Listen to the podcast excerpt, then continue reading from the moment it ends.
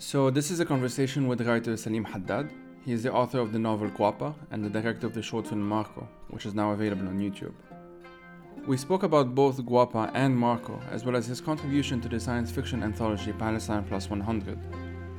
We also spoke about his connection to Fernando Pessoa's The Book of Disquiet while living in Pessoa's city, Lisbon.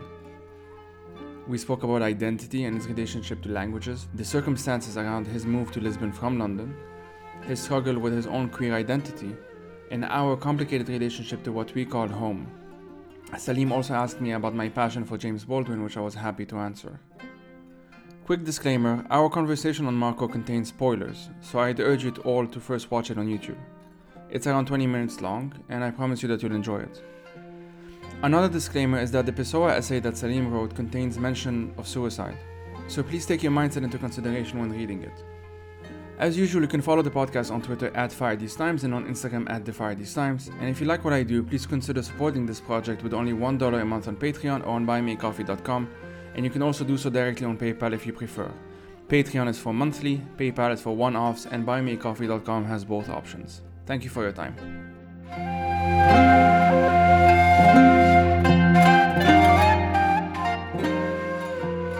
So I'm Saleem Haddad. I'm a writer I uh, live in Lisbon at the moment, but I was born in Kuwait in 1983 uh, to a Palestinian Lebanese father and an Iraqi German mother. One thing that I want us to start with is uh, your short film Marco, because it was recently released on YouTube, uh, and everything we talk about here, uh, I will I will link it in the show notes and in the, the, the blog post on the website as usual. So this is the synopsis. Omar lives a lonely life in London. He's been in the city for over a decade and spends his days working and ignoring his mother's phone calls. One evening, he reaches for his phone and invites over a young man that catches his eye, a Spanish sex worker called Marco. But as their night together progresses, Omar gets much more than he paid for a story about alienation and the search for intimacy in modern day London, as well as a meditation on the pain of loss and exile. Marco is also a universal story of that most simple and intangible of desires, the need for human connection and the subtle radical change it can bring. So I watched the film uh, a couple of times uh, this week. I was really, really moved by it. i w- I'm gonna let uh, ask you if that's okay to talk us through a bit uh, the um, the process that yeah the process that went through your head essentially of like how did you think of Marco? What did it remind you? Are there like real life stories maybe parallels or um, emotions because it's it's a very it's a one one a a, a poet uh, Zena who I'll have on the show next next month as well mm. described the mo- the whole movie as a poem. And so can you speak a bit about the backstory of Marco if that's okay?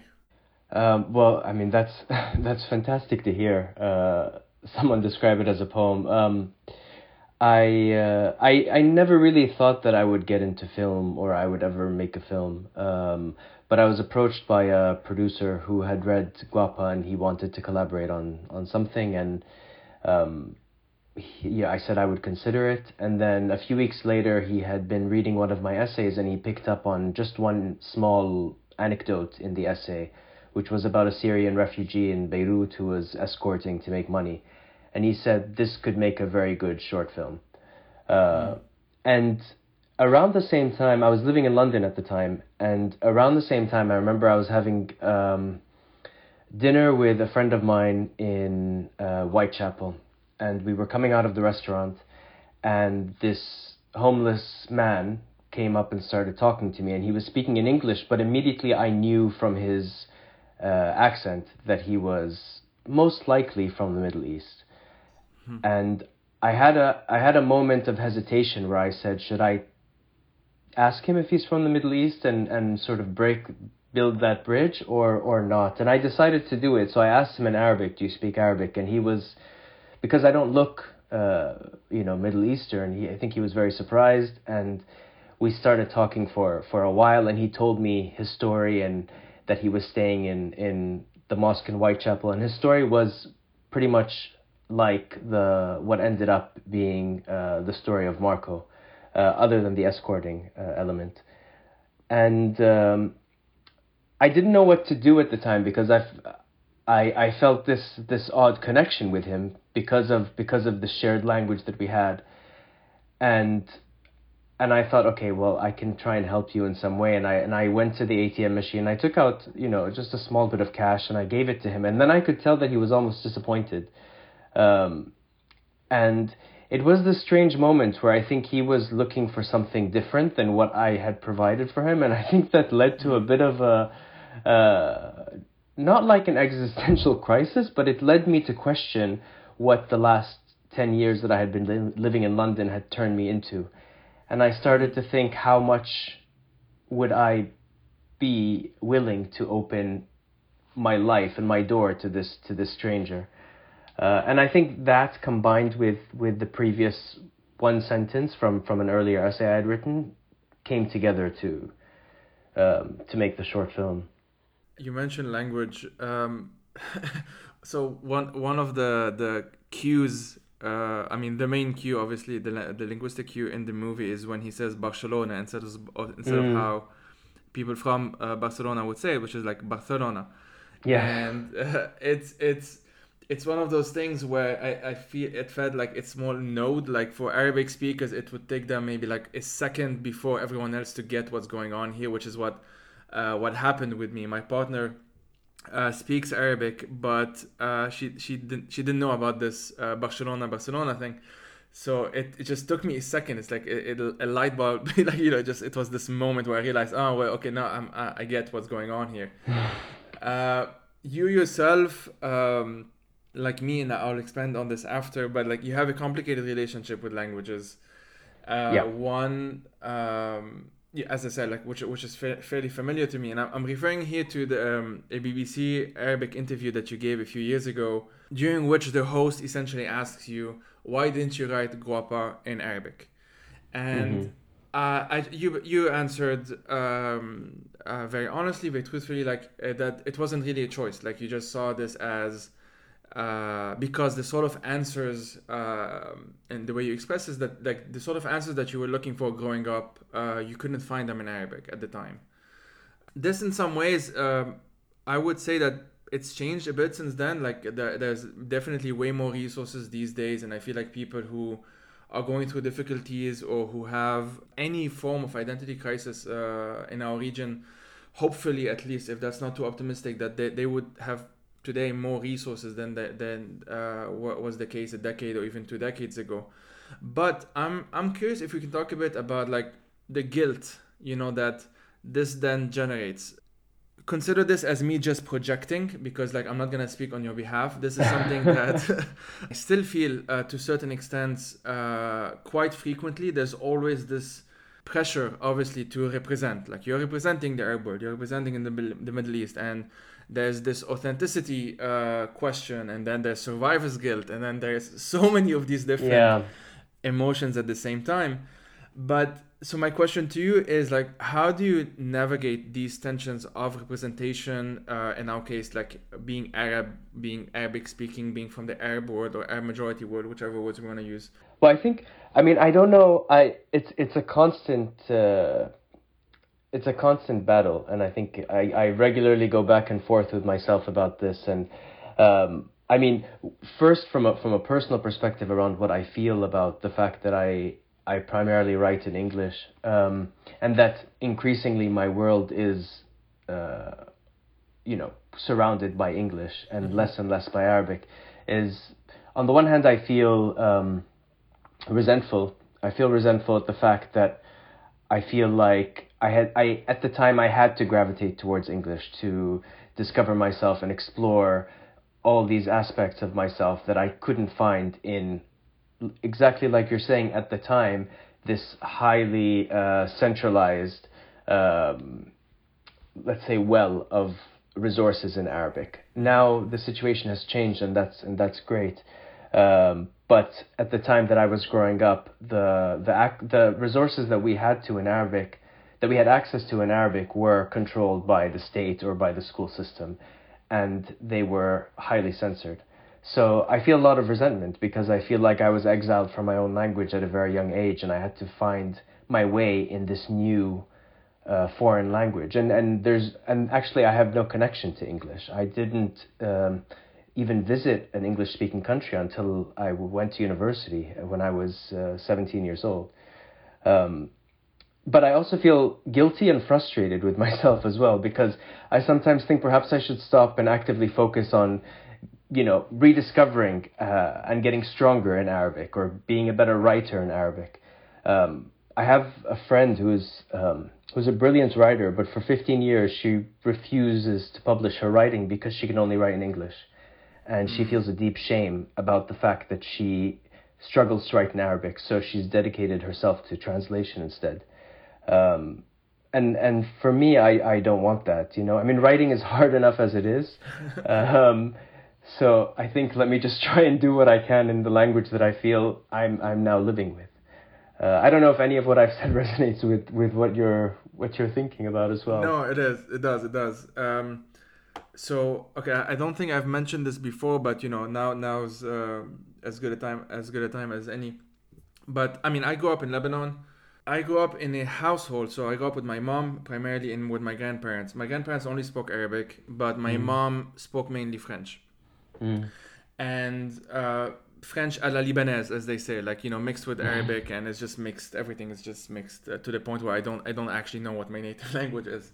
Yeah. Uh, but the um, the the point in the story here that I think uh, some people will relate to is that there there was actually a taboo about everything Arabic in my my household. So it's not that uh, we didn't speak Arabic. As I said, we would speak Arabic mixed with French, and uh, I, I, had Arabic books from school because in school we we although the uh, it was a private education, so it was mainly in French, and then at AUB it was mainly in English. But uh, during school there was also the Arabic books like uh, history, civics, and so on, geography, and so on, and obviously Arabic itself.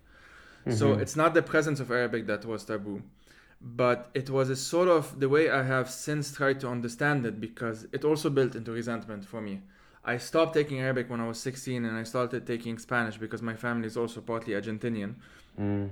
And it was this very odd mixture of being in an obviously Arabic uh, majority area, even where I lived, and the country itself, obviously, but having this kind of tension and not really knowing where I fit in this. I, I can't roll my R's. It's a very Frenchy thing, as they say in, in uh, was my friends anyway say in Lebanon, which uh, uh, makes me stand out as in, in the sense of when I speak Arabic, it's very obvious where I come from in a sense. Mm. My, my mm. background uh, precedes me in a sense.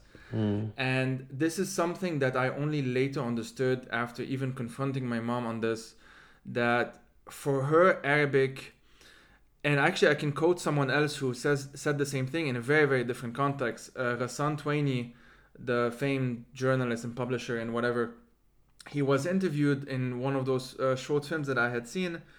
Um, and he, he was asked like why are we by the, the the guy who was interviewing him like why are we speaking in French and this you know he's the dean of Lebanese journalism he writes in Arabic and in French but mainly in Arabic so mm. why are we speaking in French and he tells he answers him that for me, French is the language of uh, escape, or he. I think he used something along the lines of, "It's what I use to describe things because it's a, it's uh, uh, I forgot the details, but some uh, something along those lines." Whereas mm. Arabic is the language of politics and it's the language of uh, I go uh, to work, I do journalism, I write in Arabic, and I describe what's going on around me. And obviously, in the context of the civil war, what's going on around me is not very pretty. Mm. And so this this was the context that my mom also grew up in. She she was born in 60, so 75, 1990, she was, you know, between 15 and 30 essentially. And for her, Arabic took this dimension of being associated with pain, with suffering, where there were there are lots of horrors in in my family background. So it became this weird thing where I had I was wrestling with Arabic. On the one hand, whenever I was with other sell like people who identified as Arabs, so Syrians mainly and Palestinians especially. Uh, those were my my my my circles, if you want, and still are. Mm. Uh, my Arabness kind of just enters more com- more calmly, mainly because they kind of got used to me. Like there's something odd about this guy. We just got used that you know he can't roll his R's. There's some French in the background, you know, all of that. Yeah. And it so it became in a way that uh, within these circles it's accepted, but on on a representational level that creates a sort of uh, weird. Um, uh, well, I guess the only way to describe it is a kind of an identity crisis because, on the one hand, you're put in a position as a journalist, as a writer, as all of these um, positions, whether you want it or not, at some point you're sort of representing a wider world, a wider region. During the protests yeah. in Lebanon, when I'm interviewed, I'm asked about the protests, and so there's that responsibility that if I misrepresent something, that can might have consequences on the ground mm. in terms of media attention and so on.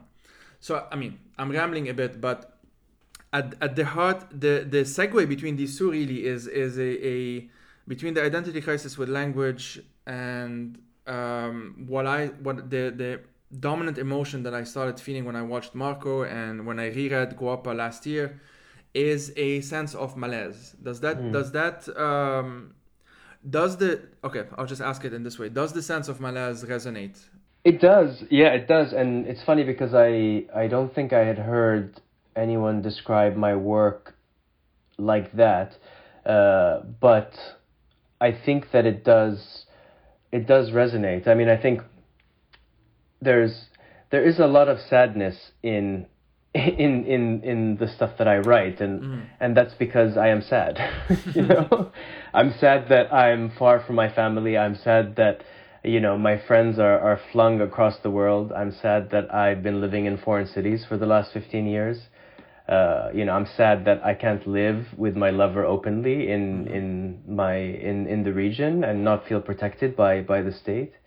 You know, I'm sad that we're having this conversation in English. So there's there's lots mm-hmm. of sadness, and there's also a lot of tiredness as well. Like I'm just tired. I'm tired of of of the conflicts that are going on and the brutality that we've that we've been exposed to and that we continue to to be exposed to.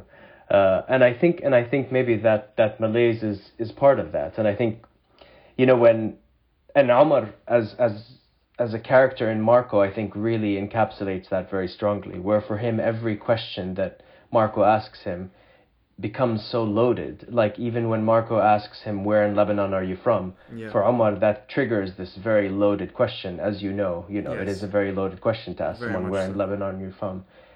And it's just, I think that's a signifier of some of the the heaviness that I think we we carry with it, within us because it wouldn't it wouldn't ma- you know if you if you were from from the UK and someone asks you where in the UK are you from? There isn't that heaviness that you get when someone asks you where in Lebanon are you from? Um, or even if in my case you're you're originally Palestinian and then you have that added layer of you know really not belonging. I remember um, I was asked uh, where you from? Lebanon. So where are you from in Lebanon? I'm from Mount Lebanon. And the person uh, that I was talking to uh, is a Palestinian who grew up in Lebanon Palestinian refugee in Lebanon and it took a while for us to kind of get to know one another to for her to trust me let's put it that way mm. uh, won't get too much into the details but essentially you know someone from mount lebanon i roll my r's which to some ears can sound israeli and you know it's it's a number of very very weird things where I, yeah. as i said my what i meant by when i also uh, want to talk about malaise um, Samir Kassir the, the lebanese slash palestinian slash syrian journalist whose um, assassination, uh, 15th year commemoration of his assassination is coming up on the 2nd of June. Uh, and here I'll just say that I'm going to interview uh, his friend Ziad Majed, and I'll release that um, interview on the 2nd of June, hopefully. He popularized the term of uh, the Arab malaise, le malaise arabe. He wrote it in mm-hmm. French at the time uh, him himself actually I should say he he wrote in both Arabic and and in French as well. So I mean I, I wish I could had the could have the opportunity of talking to him about this, but you know, as we mentioned, yeah. part of the grief and the heaviness of coming from where we are is that sometimes that's not possible. But the idea of there being a malaise essentially in the Arab world is is common. It's not uh, from nowhere, obviously, that I I had this image, if you want, mm. or this feeling anyway, while reading uh, Guapa and and when watching Marco. But what I liked about both Guapa and and Marco really uh, is that in both cases, especially in Guapa, uh, there is a location uh, which is Guapa in, in the in the novel where um, it's sort of a safe space to a certain Mhm. extent, where Mhm. people can go there and they can be who they are with all of all of what that entails. You know, all of the contradictions, all of the heavy burdens, all of the identity crisis, and all of that. Mm. And very, very oddly, um, one of those weird coincidences. Just before I had, I was so I was rereading Guapa last year. Mm. Just before, um, a week before that, I was in Lebanon, and there was this Syrian worker uh, at uh, the, at at our at our home who was originally from Sweden. I noticed it from his accent. I sp- then I started speaking to him. At first, he was like initially reluctant to to Mhm. to say much, uh, as you know, and I'm guessing, hoping anyway that most or or many of the listeners would know. Uh, being Syrian in Lebanon is not the easiest thing to be, uh, to put it very lightly. So he was initially reluctant to say much. So he was just, you know, being very polite, uh, addressing me, p- you know, with the equivalent of "sir" essentially in English. After a while, I kind of slipped in the fact that um, I'm very anti-Assad. There was a, a, a flag in, in my house that I made in my room that I made sure was visible from where he was, so that he kind of felt that uh, there's something going on here that's not just this random other Lebanese that I need to talk to him as I would other Lebanese, Mm. uh, and so on. And that's when he, he really he opened up. Mm. And the weird thing about um, uh, Guapa, it's I mean it's very different. It's not the same thing, but it also reminded me in the whole Barcelona Barcelona thing in Marco is that this was the cue. So in my case Yeah. was the either the flag uh, which was in the room at the time or the fact that I I had to tell him something. This was the cue that don't worry here it, this is different. Like you're you're in a space right now that's different. And as soon as I said this. I could feel like his entire body pos- posture kind of relaxing, and he was able to uh, be himself, at least more so than he would have done otherwise. Mm.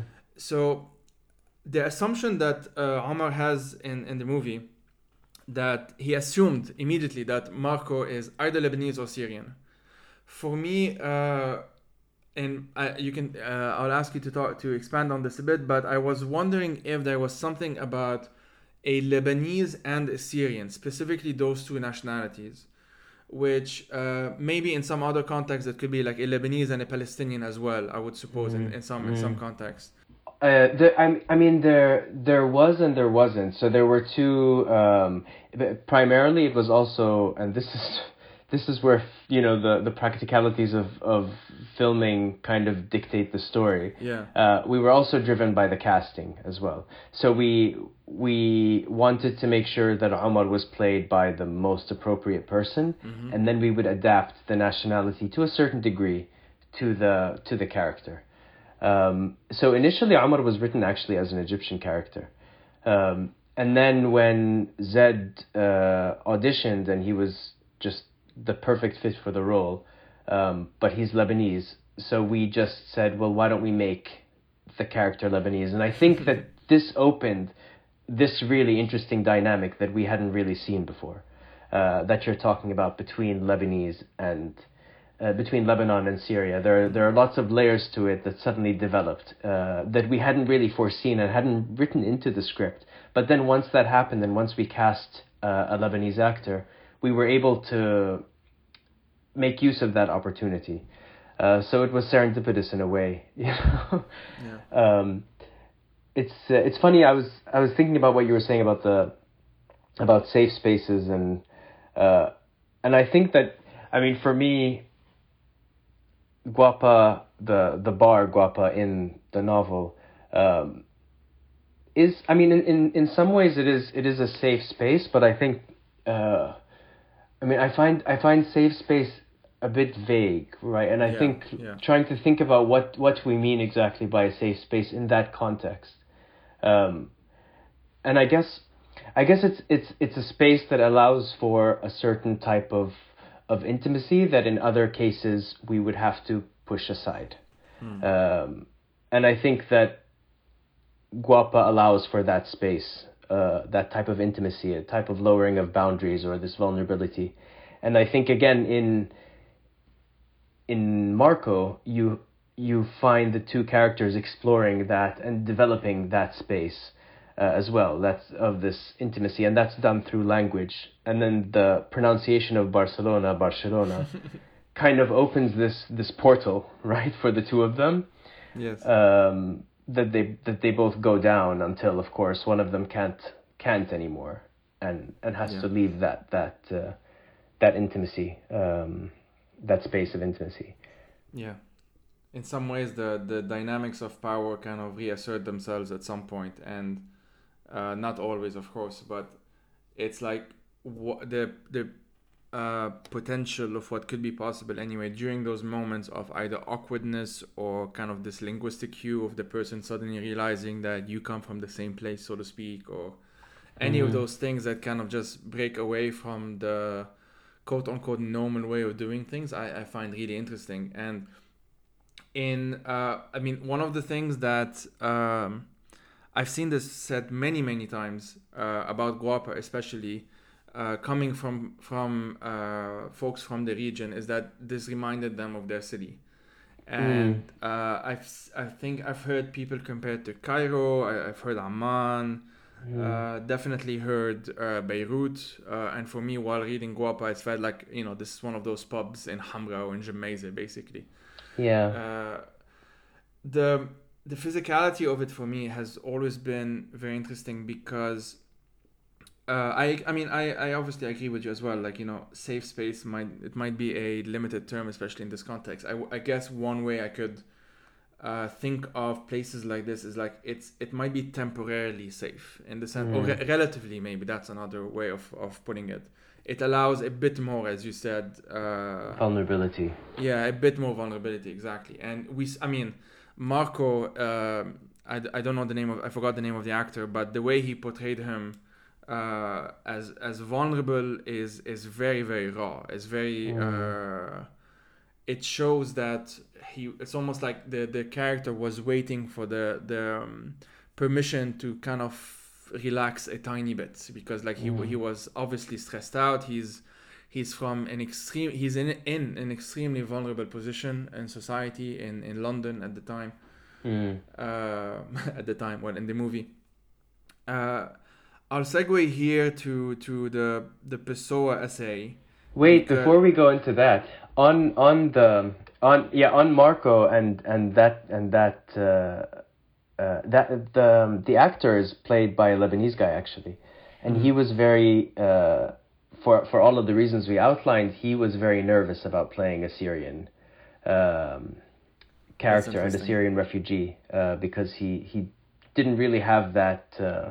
That life experience and wasn't certain that he could do it and felt that he was maybe and I think we were all struggling with that right because Yes. there's you know the the image of the refugee is, is so huge in you know in Europe especially and but and in Lebanon as well but I mean this was set in Europe and so we we, we were really we, we were trying to be as sensitive as possible and subvert a lot of these power dynamics that we could see being played out in media representations. You know, we, we didn't want this idea that this that Marco was going to suffer on behalf of the viewer or on behalf of Omar. Uh, and that's why the ending ended in the way that it did, that Marco sort of came out on top of it uh, in a way. Like we just we you know, we wanted we wanted that vulnerability and that um, uh, yeah, I guess that vulnerability without actually the suffering, um, you know, f- for him to have to sort of carry everyone's suffering on his Yeah, shoulders. yeah. No, I mean, yeah, that was uh, very, very apparent. Like, it's something that, uh, again, hopefully most people would have watched it by by the time they listen to this. It's something that I mean, the actor basically did a did a good job on this. So good, good. That's on great. I'll, that. I'll let him know. um, it it so I mean the okay. Let's put let's let's segue in, in this way. I'm very bad at segueing. I just I'll just tell you from now. It's Uh, fine. I mean, you know, uh, segues can be clunky. That's good. That's part of life now. Indeed. Um, another, so this is London, and we mentioned that uh, well, London. Marco is set in London. When we mentioned Mm. that Guapa uh, could be set in a um, you know pretty much any of the major cities uh, in the region that uh, like uh, Cairo, Amman, Beirut, and so on. Mm. Um, but the Pessoa essay is about a very specific city, and the city that you're in right now, Mm. which is Lisbon. Um, I, w- I will let you sort of just uh, introduce introduce us a bit to the essay. I reread it just before we had this conversation again, and I've been um, reading, actually listening to a uh, audio rendition of of the Book of Disquiet, which I will Okay. also link um, uh, in the description because it's, it's very well done. Um, How how are you finding that book? Oof, uh, it's um, it's at times uh, whimsical, at times heavy, at times um, I don't know. It's one of in the same way you described it. It's one of those books that it doesn't make sense to sit down and just read it like Yeah. in one sitting or even in a few sitting. It's just I I don't see the point of it. Basically, the some of the paragraphs, are, uh, some of the um, sections uh, are so different from one another that I don't know how to just sit down and read it as though it's linear. I was reading, uh, let's say, I don't know, chapter 12 or 11, or there's one where he mentions um, uh, his aunt, I think, uh, playing solitaire a lot. And I think that's like 12, chapter 12, it's uh, in the beginning. And it, it was a mood, you know, like I was listening to this, and uh, probably the way the, the, the person who was reading it, the way she was reading it, also probably uh, contributed to that feeling. But like, and probably the, I should say probably the fact that I was listening to this while sitting on my own at, in the middle of a forest that probably also contributed to that sense of solitaire of obviously of of uh, Yeah. solitary um, isolation or at least being with one's own let's say at being or at being alone I would I should say so Hmm. yeah I mean it it was um, it still is I haven't finished it yet it's one of those books that you feel you you have and then you will just revisit uh, Exactly, yeah. um, you know forever uh, basically so can you talk a bit about how you actually came to the book and the relationship between the book and lisbon and your relationship with lisbon because it's a Yeah. series of coincidences on and on some level and then it's kind of like uh, things fell into place in a certain play in a certain way Yeah, so I, I mean, I think it, it started really with um, the, the need to get out of London, and that was very much um, linked to the publication of Guapa, actually. Um, and it's funny because this, you know, this was my first novel, and it should have been this really, as as one would imagine, the publication of a first novel would be this like very celebratory occasion, and people around me were were celebrating. But I think I had a lot of, um, I guess, a lot of trauma and a lot of fear and a lot of shame. Uh, I, you know, I I'm not. Uh, until Guapa came out, I was not an openly gay person. I worked in aid work, and and so I was traveling to locations where my sexuality had to be a secret. Um, and for a long time, I resisted writing queer, uh, queer themed novel. But Guapa, you know, couldn't but be a queer novel um, in the end. Uh, and so I, I was filled with a lot of shame about the fact that the book was coming out. I was filled with a lot of fear, uh, and this this growing sense of panic that that um, of be, of being in the public eye, of feeling very vulnerable by having written this this story that was very close to to my not my experiences but my emotional experiences. Um, and I think that was only magnified as I was doing promotion for the book, and I was increasingly feeling both uh, weighted down by this idea of of representing something or speaking on behalf of, of a certain group of people, um, as well as, and this goes back to the idea of, of language and what language you choose to write in, but I was also existing and speaking and talking about the book within a specific type of context, and this context of, uh, you know, growing right wing fascism, uh, Islamophobia, um, the instrument instrumentalization of Arab and Muslim sexuality, um, and and those were very heavy things, and, and and a number of things happened in the year that Guapa came out. For example, Orlando, uh, the Orlando shootings happened, and the way the media ran with that was also very difficult um, to deal with and respond to and speak on. Um, and then Brexit happened, and the election of Trump happened. That all happened in the year that Guapa came out. Um, so I just felt this need uh, of increasingly uh, that I needed to just get out of this um, stifled quote unquote Western discourse. Uh, Western is a very broad generalization, but I think it's this dominant discourse that I just wanted to get out of.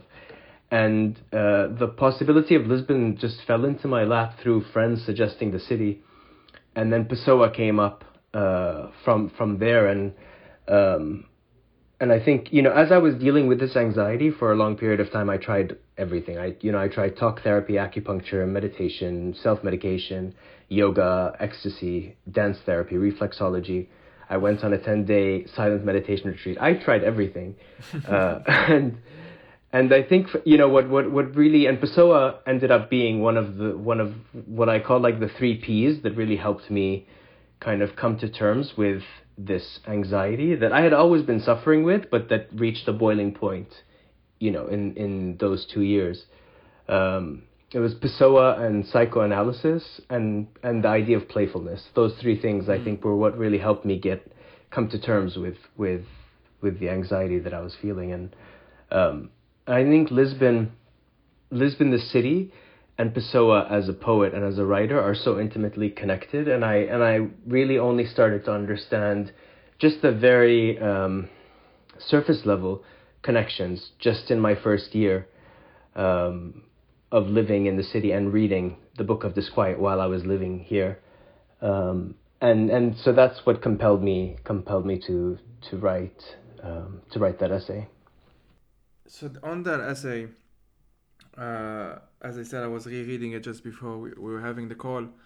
The way certain things sort of felt in place, like uh, the, uh, fell into place. Sorry, and uh, so in the sense that uh, just before uh, moving to Lisbon, uh, you and your partner had to make the very difficult decision concerning the dog, mm. uh, which is something I very very intimately uh, uh, resonate with. Yeah, yeah. I, understand this very well. I'm very very close to my dogs, um, and part of my uh, isolation actually being not when I when I say I'm I feel like I miss Lebanon. Sometimes what it actually translates into is I just miss being with my dogs. yeah. Uh, that like honestly, some I I'm so I'll just I'll just say say this as a funny uh, parenthesis, but. Uh, I was asked by a journalist. Uh, she did not end up putting this uh, in the piece, uh, I mean, because it's just not important as important. But she was asked. She, she sorry. She asked me in the context of COVID nineteen uh, because my grandfather had passed away just as the pandemic was was being declared essentially. So I couldn't go back and that whole thing. So she asked me mm. about it, and I told her, uh, of course, like it's very difficult. I can't be with my grandmother. I can't be with my family, and so on and so forth. And then she just asked me, uh, like, do you miss Lebanon? And I tell her, listen, um, sometimes yes, sometimes no. It's a very, very, very complicated uh, emotion. It depends when you ask me at which time of the day you're asking me, mm. and what my mood is on the spot and so on. But uh, it also depends on like, uh, so it depends on like w- where in Lebanon are you referring to. If you're referring to the house and the garden and my dogs, then yes, I obviously miss that. Yeah. If you're referring to the wider chaos and everything, well, you know, sometimes I I have the energy for it, and sometimes I don't have the energy for it. Obviously. Mm. Uh, yeah. Sorry. Yeah. No. No. No. Uh, yeah. I mean, I I totally uh, I totally get that, and I and I relate to it as well. I, I haven't been uh, living in the Middle East for long periods of time. It's been a long time since I've been in the Middle East for long enough for it to really get under my skin. Mm. Um, but I also have that relationship with my parents' dog. Um, not like I had with my own dog, uh, but you know, um, yeah, yeah. It's, it's, there's it's a likeness to dogs. there's a likeness to dogs. It's um, I, I, I, I say that uh, well I said this to my to my therapist recently. It's uh, I can't Skype with them, so it doesn't. I, I can Skype with my friends. I can Skype with my mom and my grand and my grandmother and and so on. It's not the same. Obviously, I still prefer to have them in front of me, but at least there is this um, way of sort of compensating. While with dogs, it doesn't. It doesn't. It doesn't seem to be working anyway. It it doesn't translate over Skype. no, it doesn't. the, the relationship. yeah, no, it's true. Yeah, and and um and the our dog um I mean we we had made the decision to move to Lisbon and it was a week before I was in Tunis actually when when we got the news um that that he had bone cancer and it was very advanced and they said you know that the best thing you can do is is to just um, you know uh, Mm-hmm. put him to sleep. And uh, I don't know what the correct word is for that. Is it put him down? Put to him down. I think. Yeah. Yeah, to put him down, and um, and so we did that. I mean, just a week before we we left, and it was it was just a very it was a really intense time because we had we had put the dog down. We were packing, you know, ten years of our life in in London, uh, and you know traveling. We were traveling by boat in the middle of a hurricane, and the night before, so we had you know the dog had died, and then I won this literary award, and I had to like go and accept the award, and give a and give, and it was the same time that Mashrou' Layla, the concert in Egypt happened. Do you remember that time in Oh October yeah, yeah, yeah. Of course, of course. Yeah, it was when they, they had the concert in Egypt and they um and then the Sisi regime cracked down on uh you know basically activists under the guise of the rainbow flag or whatever it was. Um so it was it was that all of that was happening as well and I was trying to write about it for for um a newspaper. And so there was just a lot of things happening and then we arrive in in Portugal and we're driving through and it had it was one of the worst forest fires that the country had seen in, in a long time. So we were just driving through these like, you know, charred black land and like smoke that was billowing up out. It was it felt like the end of the world. Uh, and that was our experience of moving to to Lisbon. um, but you know, thankfully, it's you know, touch wood, it's it's it's been good since then. Besides that part, everything was fine. yes. Oh, yeah. But yeah, that's that's quite intense, honestly. Um, so uh, yeah, I want I was gonna say something 'cause I I always try as much as I can to insert James Baldwin whenever I can, but Yeah. your your um relationship, I guess we can call it, with uh, Pessoa in some ways obviously reminded me with how Baldwin sort of uh, how I so I dis- I really dis- I really discovered James Baldwin in the context of that documentary that made the round some years ago. Um, what's it called? I am not your Negro. The the documentary Mhm, by Raoul yeah. Peck. And me and my partner, we then took a class in London um, at the, I will find the name and link it, but it's called the Black Cultural Archive Center or something like that. I will find the name and link it. And it was it's it's a, it was a course entire course on James Baldwin. It was called something like the Amazing James Baldwin Okay. and it was on a weekly basis we had some readings to do and so on and then we would go and talk about it and etc and it just blew my like his writings blew my mind really. Like it was not there i there's nothing since before or since that i can really say has impacted me in the same way. Probably also having to do with the fact that uh, you can listen to him talk almost as well as he can write which is very very um, unusual to say the Yeah. least Yeah. He's very powerful in the way he talk. He moves a lot. He's he's charismatic. I guess is the word uh, folks can can can use to describe him. But for me, Baldwin is also the he's uh, attached to a specific location, and not even the location where he is from. So for me, he's attached to London because that's where I discovered him. And then, as uh, by chance, now I live where I currently live uh, next to Geneva is actually not that far away from where he passed uh, passed away in France in Saint Paul de Vence. Hmm. Uh, it's like two three hours drive or something. yeah. And I'm supposed to uh, now I, I don't really know honestly what's gonna happen with COVID nineteen, but I was supposed to attend a workshop, a three or four days workshop at in his house uh, at the end of June I think it was. So now I don't really know what's gonna happen. We'll see.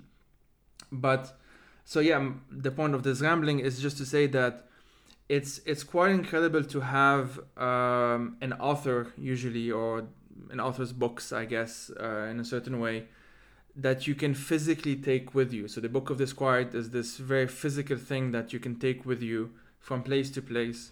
Hmm. This is um, the Fire Next Time is the book that uh, I have with me and I've had with me since London, and it you know traveled from London to Edinburgh, Edinburgh to Beirut, Beirut to Geneva, and I still read it from time to time. And can you tell me what it is about the fire next time that really, you know, if if you can like, you know, begin to maybe articulate what it might be? Yeah, well, the uh, obviously the name of the podcast is the the fire. Uh, the, I almost forgot the name of my podcast.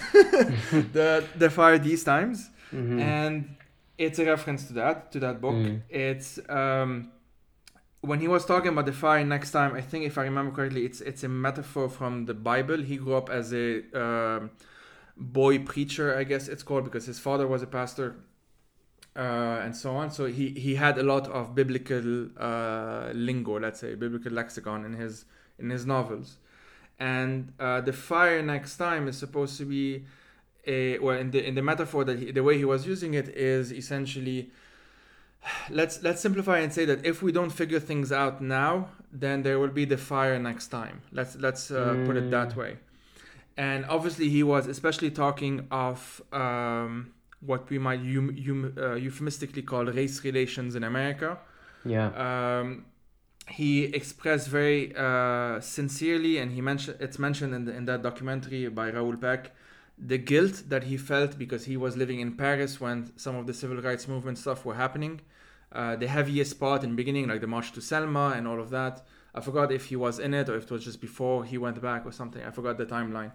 So the fire next time is is that it's that is that if we don't figure out how to solve this question, the race question, let's call it, Mm. which for him was not just a matter of racism, and this is what I always found very fascinating about Baldwin, but Mm. it's also about identifying where the fear that is behind racism, the way he describes it, obviously, the fear that drives racism, let's say, the hatred of the other, the fear of the other, the fear of the unknown, what uh, Zygmunt Bauman uh, basically described later on as like liquid fear. It's a kind of the fear of that is very diffuse. It's not um, about any one particular group, and actually the the people being scapegoated can change from one day to the other, as we know. Hmm. Uh, it can be black in America. It can be black people one day. It can be Mexicans the others. It can be Arabs the other. It can be trans folks. The, you know, it can Yeah. be different groups of people that are already either racialized or scapegoated or whatever. And Mm-hmm. so that's that's what the fire next time is about. And the idea of the fire these times is that we are in the fire right now yeah. and it is being experienced through different temporalities so it's experienced through different people's people have different paces different um yeah different ways of experience this one thing that we call the fire as as it happens there's a, in a literal pandemic that has since hit yeah. uh, but I mean, that is the general idea of the fire next time. So it's something that is kind of like a warning. So if I if I can use a, an, an image, is that you see a tsunami coming, and you can literally see it with your own eyes, and everyone Mhm. is just playing on the beach, Mm, and that's that's how I would describe it. That that's what the fire next time is. and this metaphor, the fire is obviously the tsunami.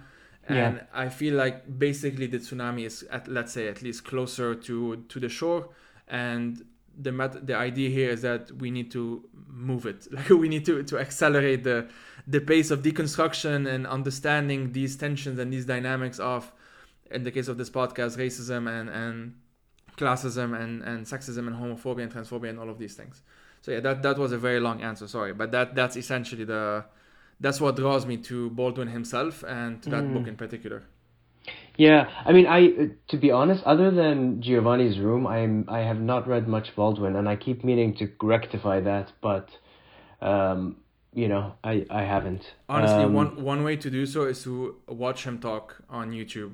Start Yeah, with that. Uh, he because he also you. left, didn't he? Like what what I find interesting about him is that he had a very complicated relationship to obviously to the U.S. for for Mhm. you know for for the obvious reasons, and he and he left the U.S. for for a number of years. But he also had uh, a complicated relationship with the civil rights movement, right? Like he wasn't entirely accepted by, from what I from what I know, um, and I always found that really interesting because it just you know it just makes him a, a very complicated um, uh, character, I guess. Um, yes, or person. he he talks about in Notes of a Native Son, which is the other uh, book of essays that's excellent. Uh, I keep on confusing which one is dedicated to his nephew. I think that's the Fire Next Time that's dedicated to his nephew, who's also called James, I think. Mhm. Uh, but he mentions in the um, the notes of a native son that basically on his 19th birthday there was the the infamous Harlem riot of uh, I forgot when it was 1943 or something. Mhm. Um, so the thing about Baldwin is that he left with a one-way ticket to Paris with barely enough money. Uh, I forgot he it's like less than a hundred dollars, like twenty or thirty dollars, and he left because, and this is his own. Uh, I'm paraphrasing him that he knew that nothing worse can happen to him there that couldn't happen to me here, essentially. Mm, So in Paris mm. here and he had a very as i said like he, he died in france at the end of the day and he he spent almost close to several years anyway in turkey and this is part of his life that many people don't know but there's a whole book Yeah. on it um, but yeah i mean he left because he couldn't handle it as simple as that and then he went back because he felt that he had a debt uh, that he had to pay and this goes back to his, the very christian uh, met- uh, language that he uses he was always he had a complicated relationship with religion. He wasn't uh, fully Christian or fully atheist. Uh, Hmm.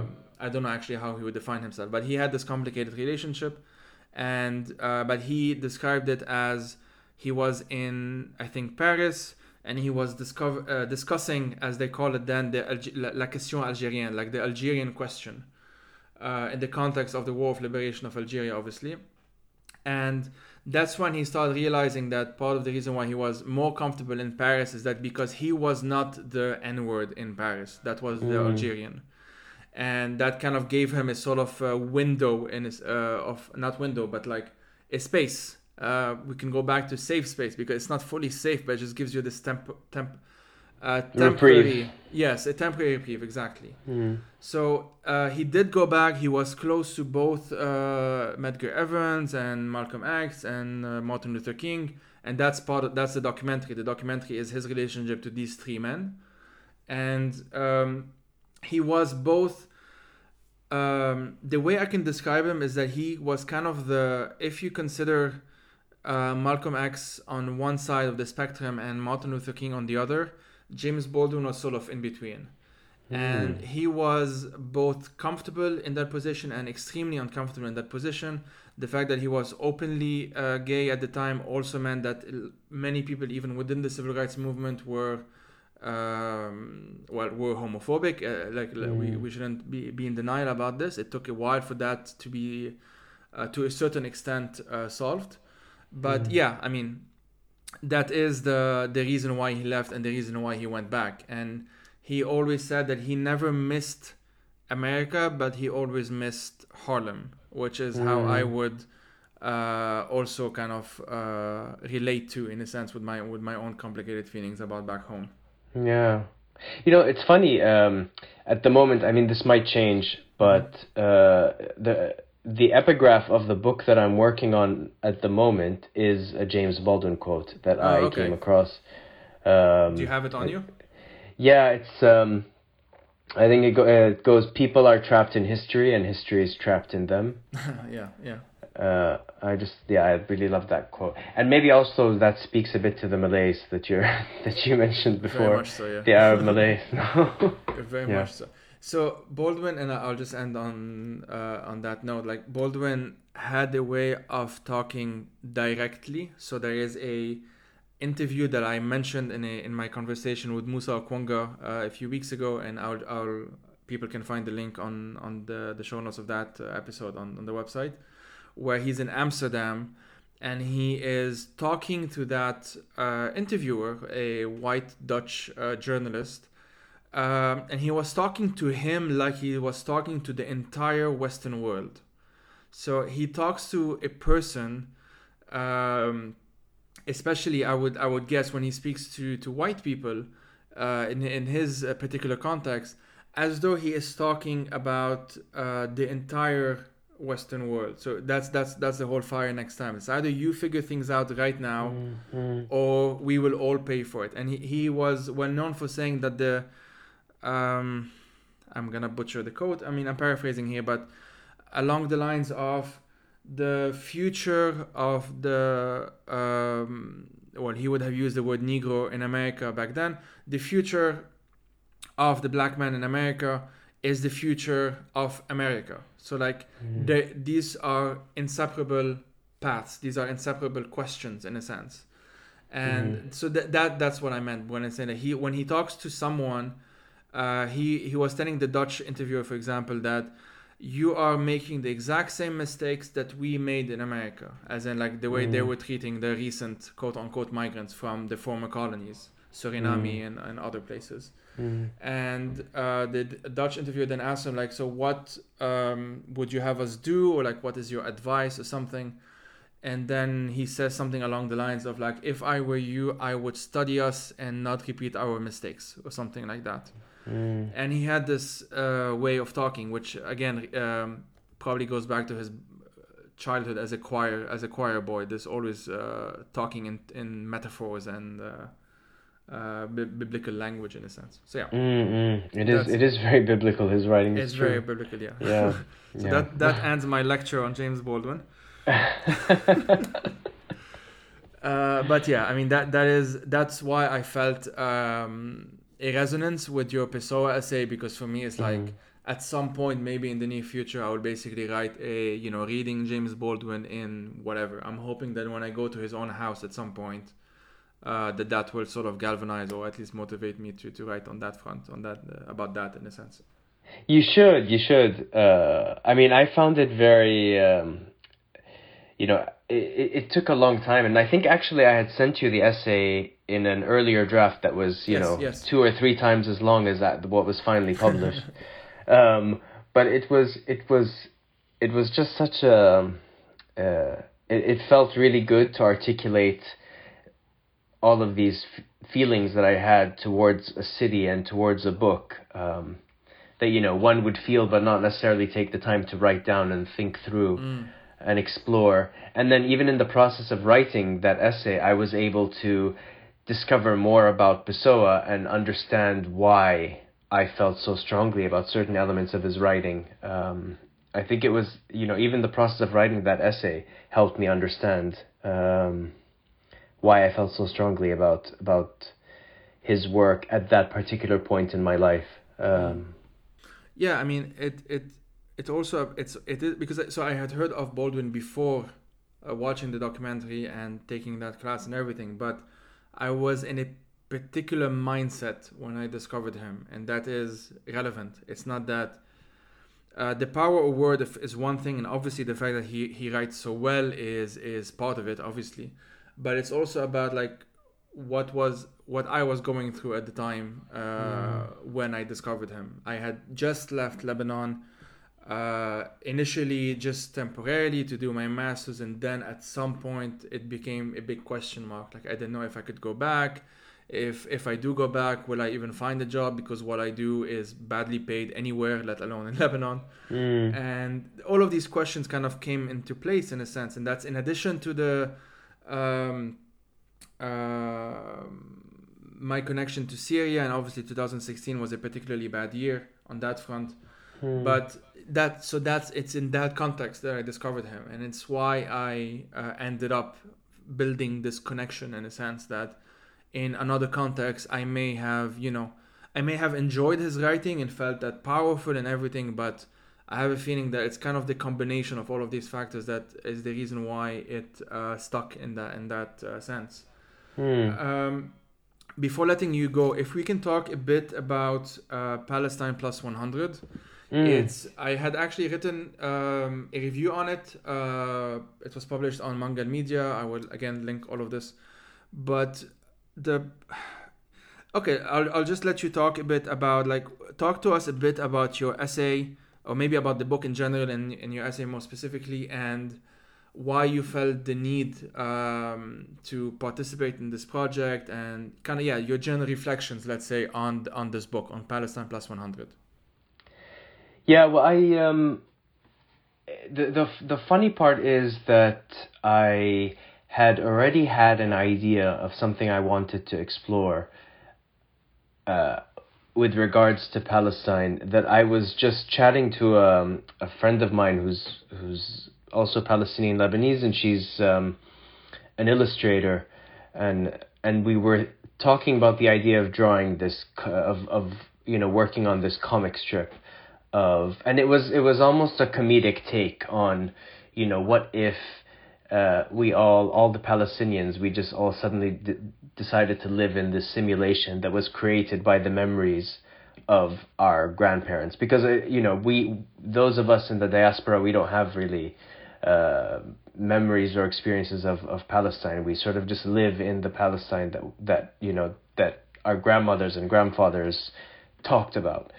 Um, and and we were spitballing this idea and we're just having fun with it. Uh, and then I was approached by Comma Press asking if I would be interested in this in writing something, and I just thought, okay, actually, I have I have a, an idea that really fits with this, and and that's what sort of started the uh, the short story. That was that impulse of uh, what if we created a simulation from from this rose tinted memories, you know, and then what happens with these rose tinted memories when they start to rot and, um, you know, uh, reality starts to seep in.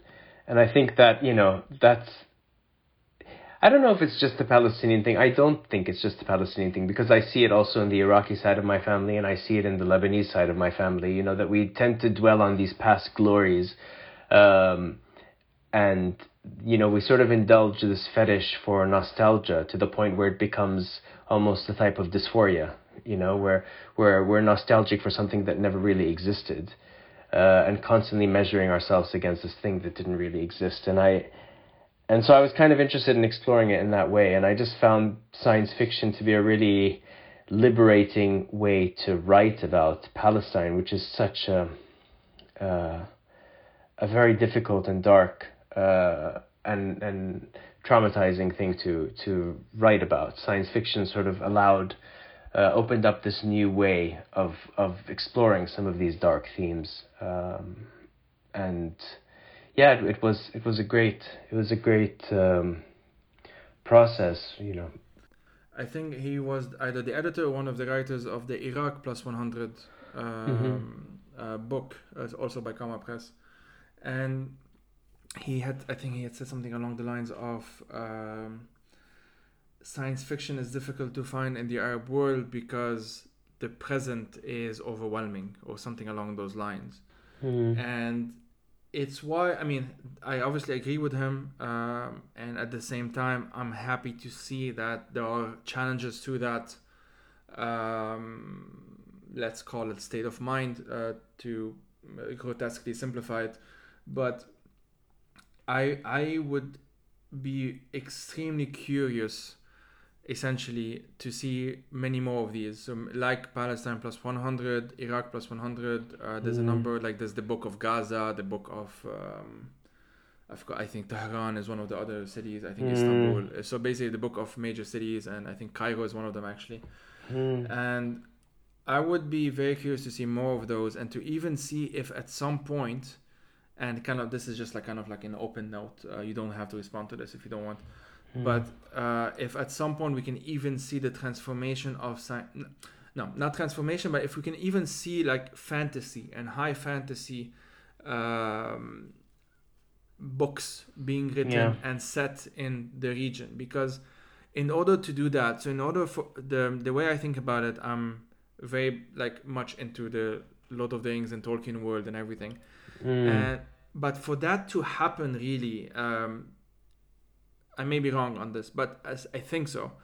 For that to happen, it had to come from a mind that was allowed to think mm. this long and this deeply. I mean, just the sheer sheer time and hour and days required to yeah. invent a language and a world and characters and maps and all of these things and then to link them in books and books these are things that a college professor at oxford which was his case of course uh, tolkien uh, could do not everyone could do it i'm not diminishing mm. what he actually accomplished and i'm as i said i'm, I'm a big fan of, of that world but it's certainly more difficult for uh, a writer from the middle east for example so i would be very curious if we do get to a point one day where let's say i'm not gonna say the arab tolkien because i hate when people do that yeah. but like the equi- a, a an equivalent world to a lord of the rings type world but obviously very different uh, kind of set in an imaginary arab world in the same way that uh, middle earth is sort of set in vaguely in the west if that could actually happen one day. So like on this note Um, I will also link the, the review to to uh, Palestine Plus 100 and including links for people who want to get it. It's a fascinating collection of essays. And for those who didn't know, because I actually forgot to mention this, the plus 100 refers to 100 years since the Nakba, so since 1948. And yeah, that, that's that, the brief. Yeah, that's the general idea of those plus 100 books. So they're plus uh, the Iraq plus 100 is set in 2103, so 100 years after the the US UK invasion of Iraq and so on. So anyway, I'll end it on this note. Uh, is there anything that um, you wanted to say, or like I talked for too long, or uh, you know I forgot to ask, or whatever? Just go for it. No, I think I mean I think this this we covered a lot of things, and it's it's it was really interesting to to chat and to to get thinking about about some of these um, about some of these topics. Uh, and you know there are no easy answers to a lot of them, but that's no. that's why they're so interesting, right? Yeah. Uh, thanks a lot for your time, Saleem. No, thank you. Thanks for having me.